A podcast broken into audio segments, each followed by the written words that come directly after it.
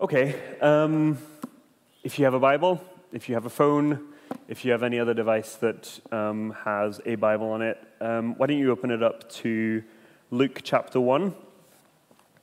And we're going to be reading verses 26 to 38. So Luke 1, 26 to 38.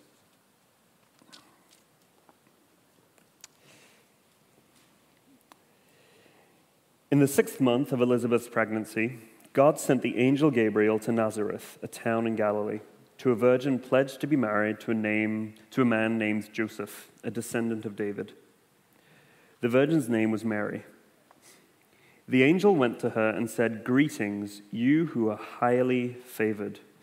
The Lord is with you. Mary was greatly troubled at his words and wondered what kind of greeting this might be. But the angel said to her, Do not be afraid, Mary. You have found favor with God. You will conceive and give birth to a son, and you are to call him Jesus. He will be great and will be called the Son of the Most High. The Lord God will give him the throne of his father David, and he will reign over Jacob's descendants forever. His kingdom will never end. How will this be? Mary asked the angel, since I am a virgin.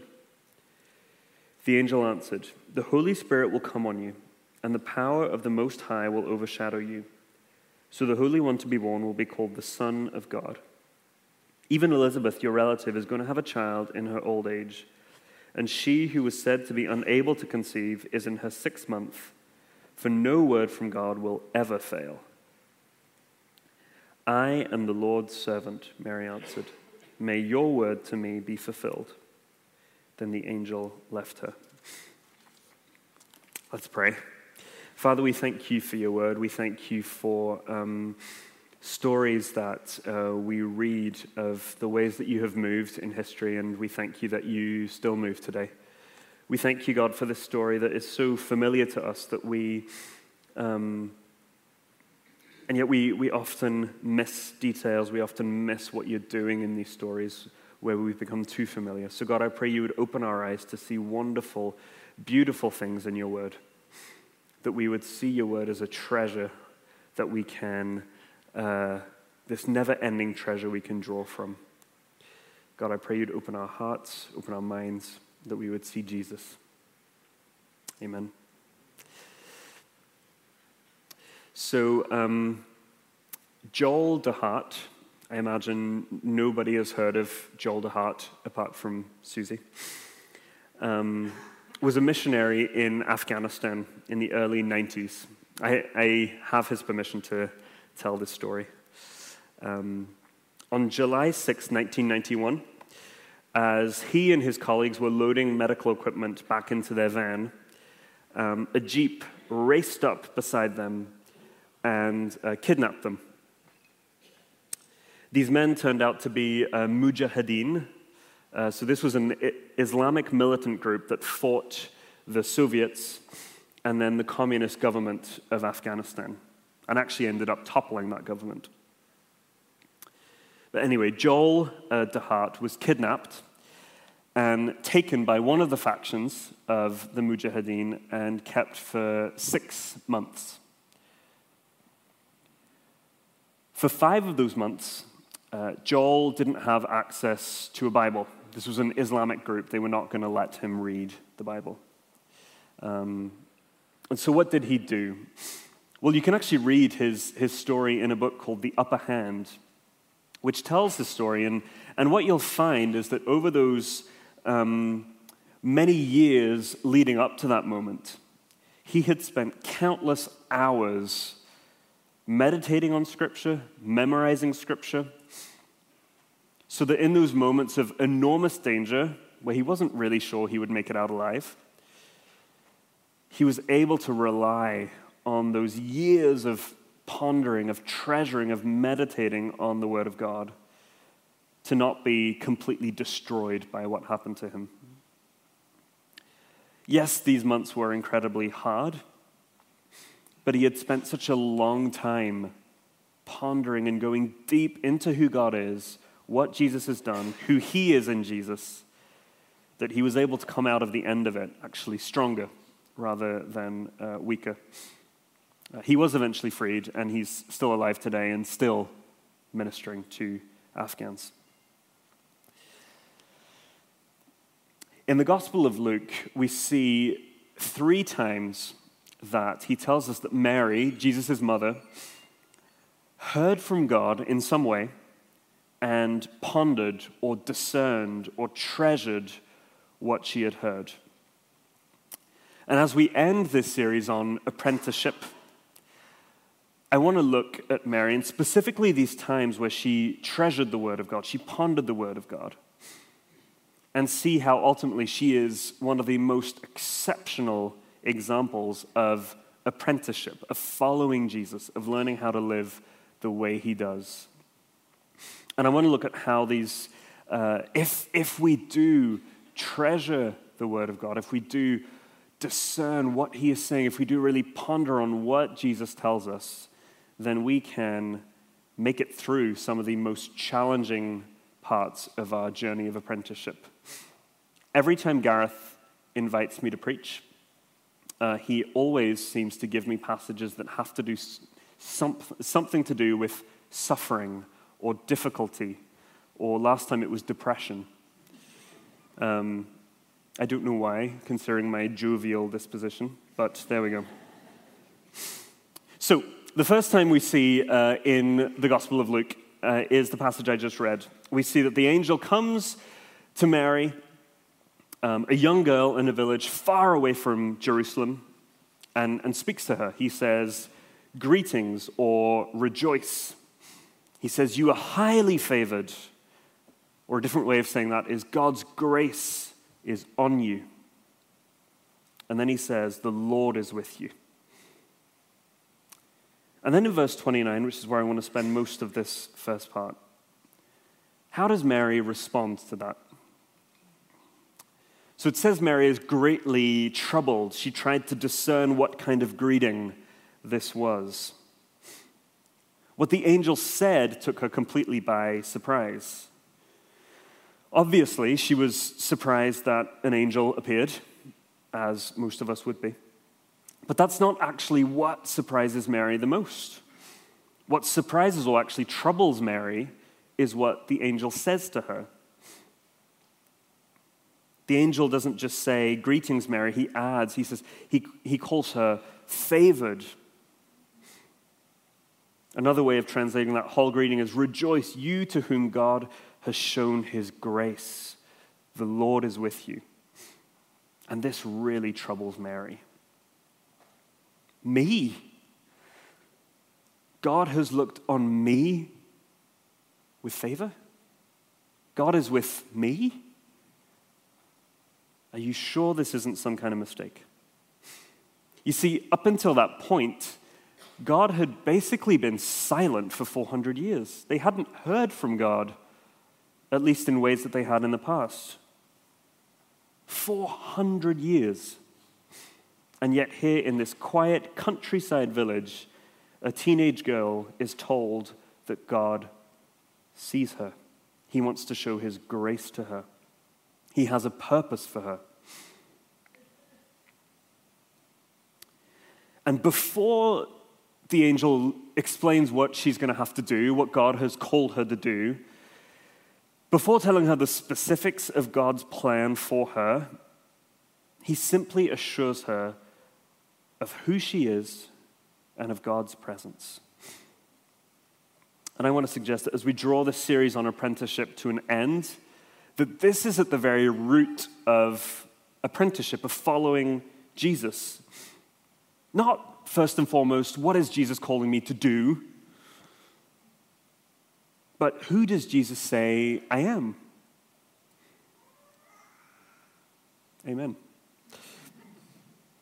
And this is going to take a lifetime of pondering, of meditating on, of figuring out who am I in Jesus? Who has Jesus said I am? For the last um, I'm 30, so let's say for the last 30 years, I've needed uh, various forms of counseling.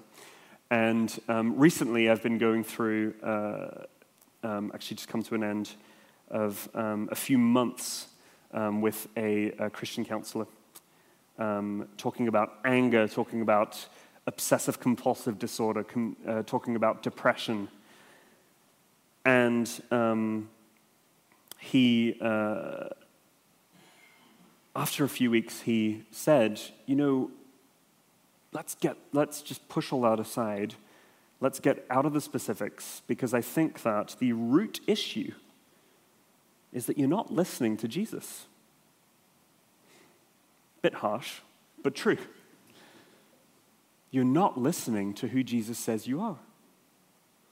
You're believing lies. And he asked me, Tell me who you think you are. And so um, I gave him a list, and it, it read something like this I'm not really loved. No one really likes me.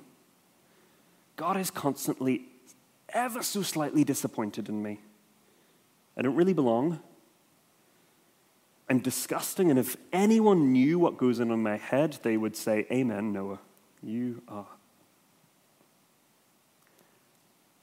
And he said, There you go, you're not listening to Jesus.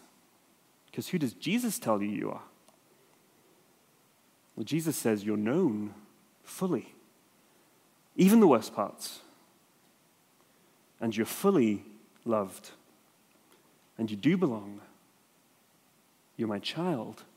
You're wonderfully made. See, in a sense, a life of, of apprenticeship with Jesus, um, you can sum it up as undoing everything you believe about yourself that is wrong and relearning who we are in Jesus. Because believe it or not, your perception of yourself is usually wildly wrong. And so, what I, in this first example we see of Mary, what I want to invite us to do is do what Mary did. She didn't respond and say, No, no, I'm not favored.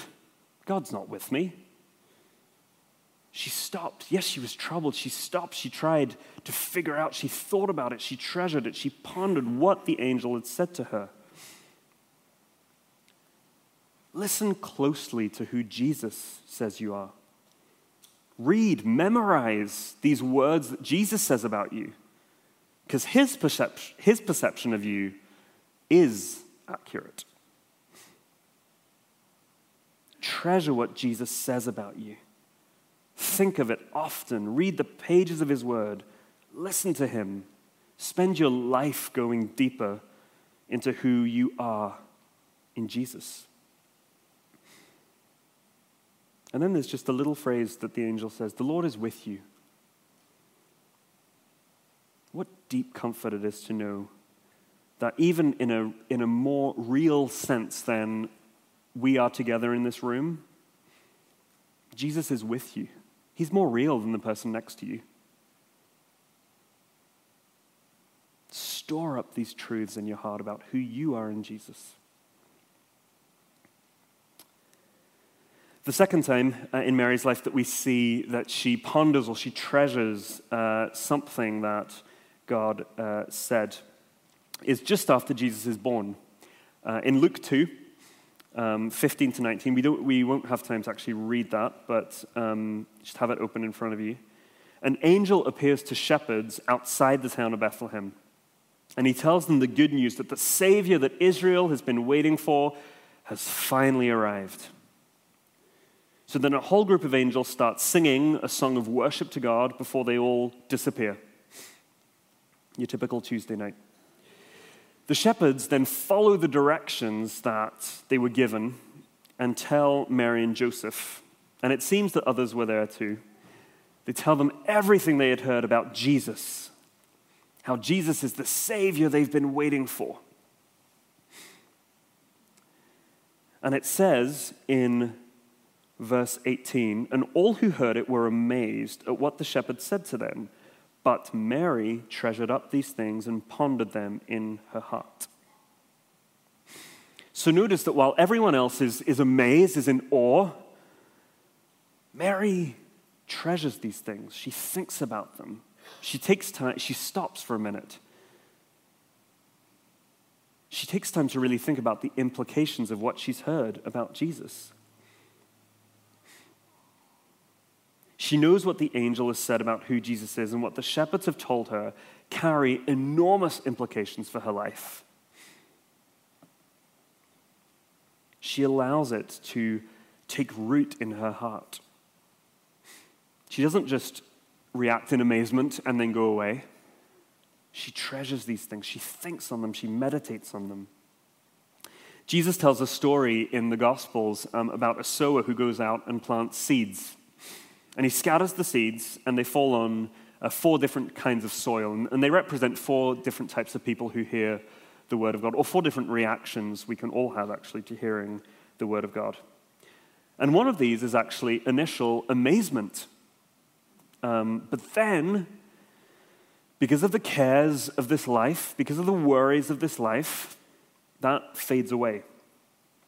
But the final reaction Jesus talks about is the person who allows the gospel, who allows the truth of who Jesus is to take deep root in them and change them. And this is what Mary does. She knows that thinking on who Jesus is is of infinite value and will be a lifelong journey. You so far she has heard that Jesus is going to be the Son of God, the Messiah who comes to bring freedom to his people. This baby she's holding is powerful, holy, glorious. He's the one who can still a storm with just a word. He's the one to whom sickness, demons, and even death itself bow down and surrender. He's the Savior. He's Lord. He is king. See, looking at Jesus, reading the pages of this book, and getting to know the real Jesus is going to be a lifelong journey. A minute ago, I said that the, a life of apprenticeship is a life of slowly undoing the lies we've believed about ourselves and training ourselves to listen to who Jesus says we are. Well, in his book, uh, Gentle and Lowly, which I just can't recommend highly enough, Dane Ortlund says this another way. He says that in another sense, the life of apprenticeship or of following Jesus is a life of slowly having all of our, mis- all of our misconceptions of who Jesus is undone and made right. Meditate, ponder, treasure Jesus, treasure up truths about him as you read his word. Look for him on every page of Scripture. Ask God to open your eyes to see Jesus as you read his word and hear from him. Treat it like a treasure because that is exactly what it is. I've recently started um, uh, discipling a, a, young guy from Iran, and in our first um, session of discipleship, I realized that he needs to disciple me. Because the way that he talked about Jesus, the way that he talked about Scripture, was a way that I never consider Scripture. He, he told stories of walking through the streets of Tehran um, with a backpack full of clothes with a Bible hidden in it, just so that if he got the opportunity to, he could open up quickly and just read, hear from God. His word is a treasure. Jesus himself is a treasure. And the more you get to know Jesus, the more you will be taken by surprise by his love, his gentleness, his outrageous grace that Glenn was praying about earlier, his glory, his strength, his authority, his power.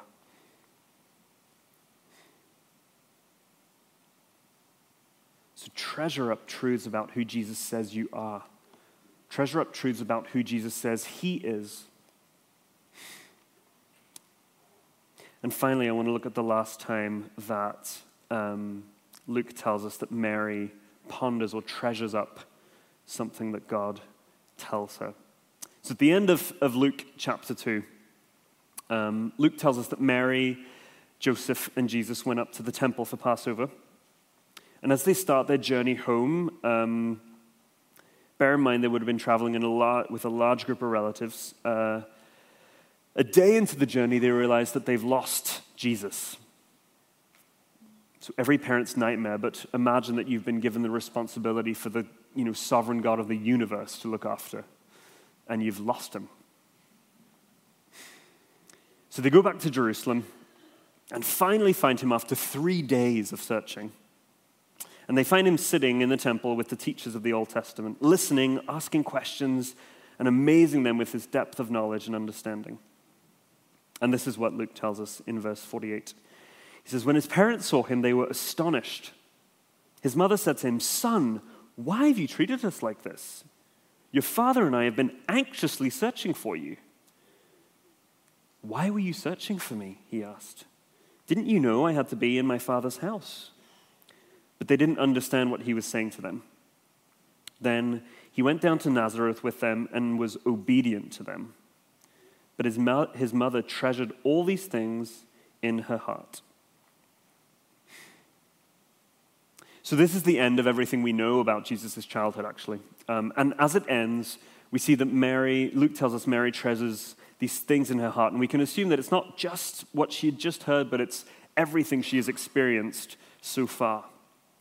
And so, what I want to focus on in this last um, uh, section here is what do we do in, when apprenticeship, when following Jesus gets really hard and stops making sense? Because that is a guarantee of following Jesus. It's just going to happen.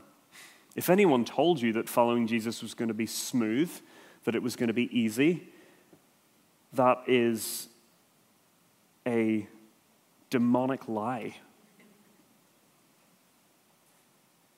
Because it's not. And I actually say demonic lie because I think it's literally true. Because if you believe that, then the minute it gets hard, you'll stop following. If we go back to the uh, greeting that the angel um, said to Mary uh, there's a Bible commentator called Mary Schertz, different Mary than the mother of Jesus. Um, and she says that, in another sense, Mary might have been troubled by this greeting because of what happens to people in the Old Testament who are called out by God, who God favors, who God lays his grace on, who God singles out for a specific mission.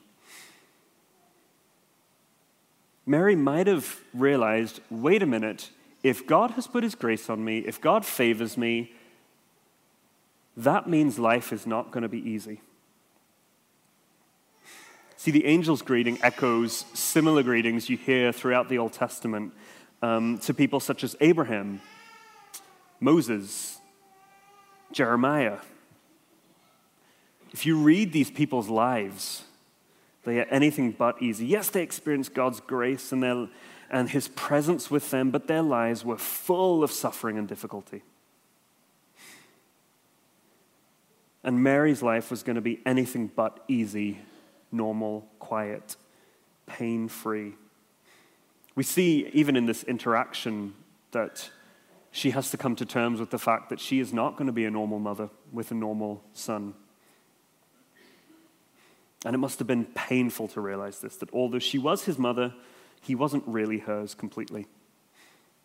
It's, it was going to mean him doing some pretty strange things that she wasn't going to understand or maybe approve of in her limited human understanding. Things were going to happen to him and to her which would go beyond her understanding and what she could have possibly imagined in her worst nightmares. It was prophesied over them, over Mary, and Joseph and Jesus that a sword would pierce through Mary's soul and that Jesus was appointed for the fall and rising of many in Israel. See, as Mary is holding her infant son, she's told that life, her life and his life are going to be marked by division, opposition, and violence. Imagine hearing that as a mother. Imagine seeing the division that Jesus brought even within her own family as his brothers hated him and thought he was a fool. Imagine standing at the foot of the cross, looking up and seeing your child brutally and mortally wounded, shamed, screaming in agony, even though he was innocent. See, Mary's life of apprenticeship, of following God, was immensely costly. And there must have been times, like times like those, where she thought, Where are you, God? Do you actually love me? Are you even real? Because can you see what's going on at the moment?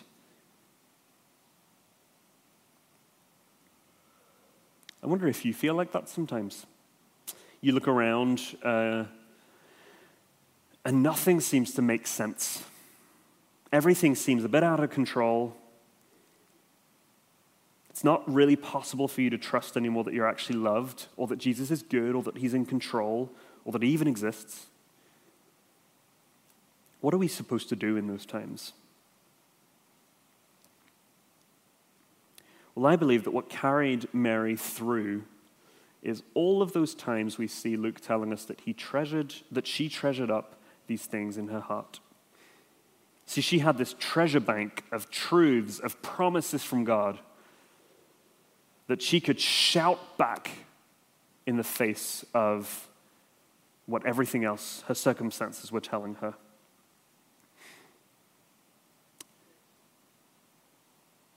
And there will be times where everything around you, everything around me is shouting at you, You're not loved. Jesus isn't in control. Look around you. Where is your God? Like we hear in the Psalms. And in these moments, if we have spent time building up that treasure chest of truths about who we are, about who Jesus is, then we'll actually be able to fight back. I remember preaching here on uh, depression on Psalm 42 um, a few years ago, and uh, Roger McConnell, who, uh, I don't actually know if Roger is here, can't see him. Roger, hey, um, helped me out with an illustration um, about flying because I don't fly planes, but Roger does. And um, it was a really helpful illustration to talk about this actually. He was telling me how um, in when um, you're up flying a plane, you can all relate to that, and you're going through um, bad weather, pilots can develop something called the leans, which means that while the plane might actually be steady and going, not, not leaning, the pilot starts to feel like it is. And so in those moments, the temptation is to um, is to compensate and try to level up the plane. But obviously, the plane is level. And so, if you compensate, then the plane goes the other way and spirals out of control. And so, what pilots have to learn to do in those moments is to something called flying by instruments only. Um, basically means don't trust anything you feel, don't trust anything that you can see out there. Look at what the plane is telling you. The plane is telling you the truth. The plane is telling you whether it's level or not. Ignore everything you're feeling, ignore your instincts, look at what the plane is telling you.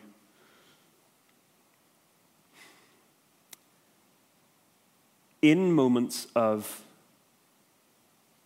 weariness, of apprenticeship where we feel like God is not there, where everything is shouting us, You're not loved, Jesus isn't real.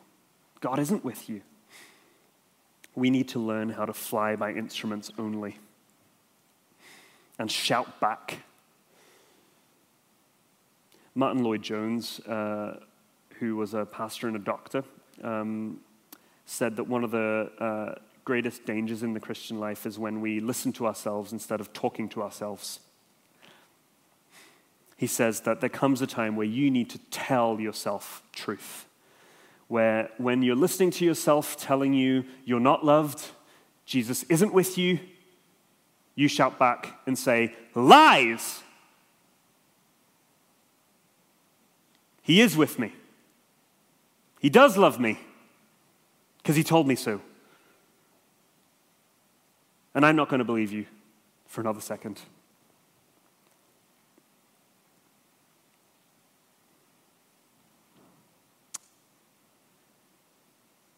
Few uh, years ago, um, I was uh, prescribed six sessions of CBT, It's cognitive behavioral therapy.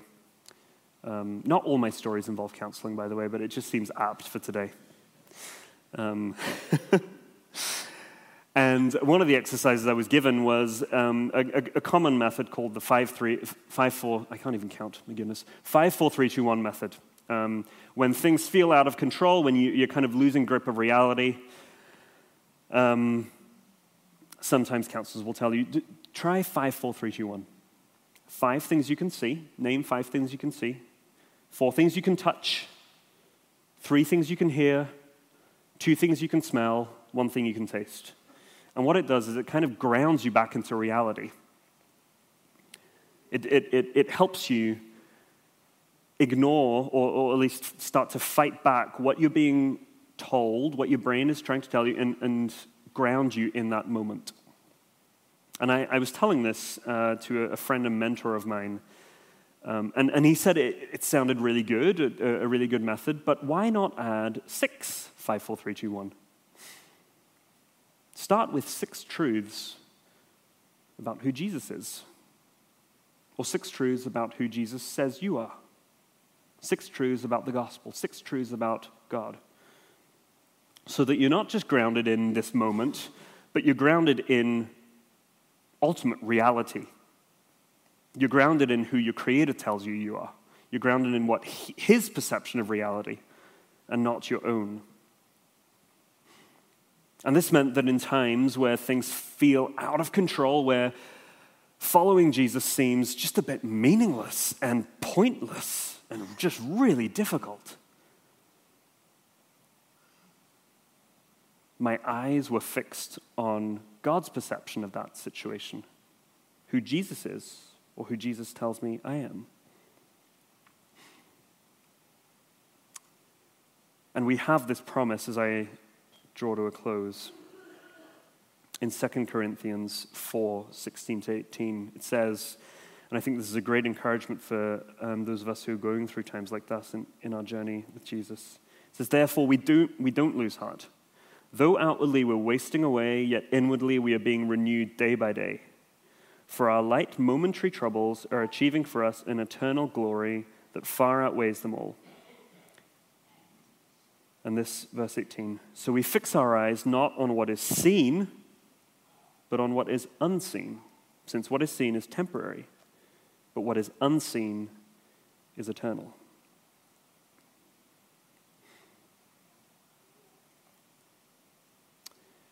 As we end, um, I want to come back to the first uh, passage we, uh, I read again.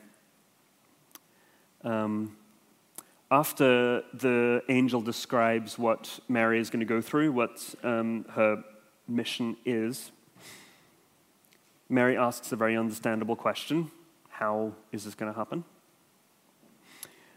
The angel explains. And then Mary says in one sentence what our entire series on apprenticeship uh, could be summarized as.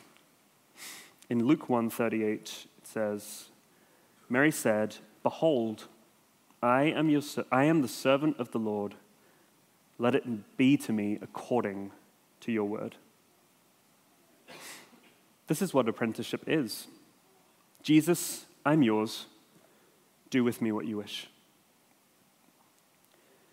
If we've spent time treasuring up truth about Jesus, truth about who he says we are, reading truth, watching truth, listening to truth, then in the face of massive uncertainty, we can say these words with Mary.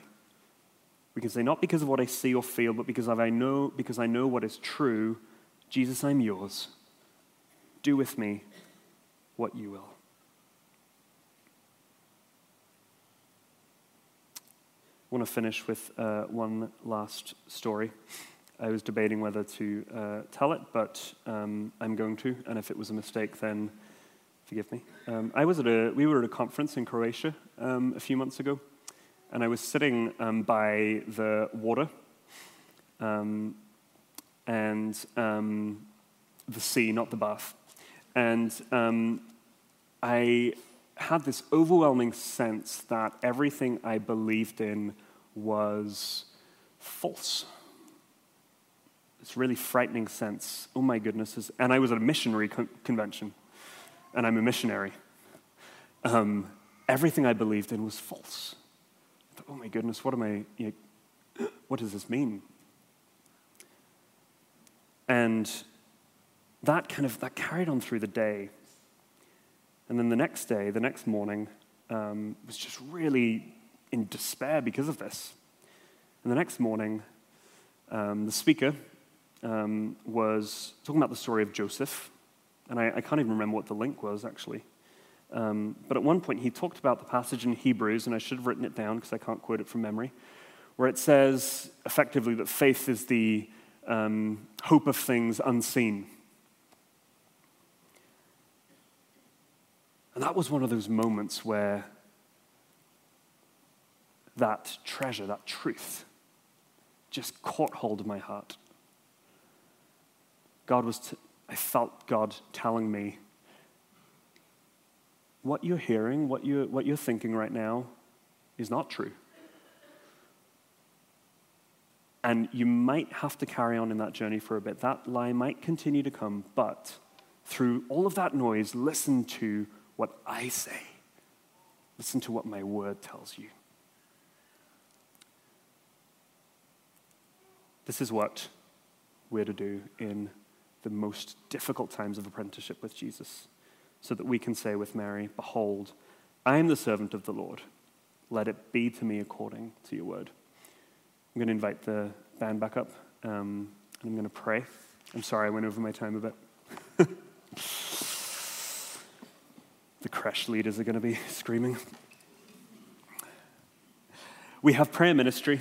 Um, if anything that um, I spoke about this morning or anything that you have heard this morning has resonated with you, please don't, don't um, cave to the temptation of leaving. Please go and have your family pray for you. So let me pray. God, I thank you for your word. I thank you that um, it is trustworthy above everything that we feel or think or perceive. Thank you that your perception um, is accurate when our perception is wrong. God, I pray that we would, that by your Spirit, we could see things the way you do, so that in our journey of apprenticeship, in the most confusing and horrible times, uh, we can say with Mary, Jesus, I'm yours, and you can do with me what you want because you're trustworthy and because you love me and because I'm yours. Amen.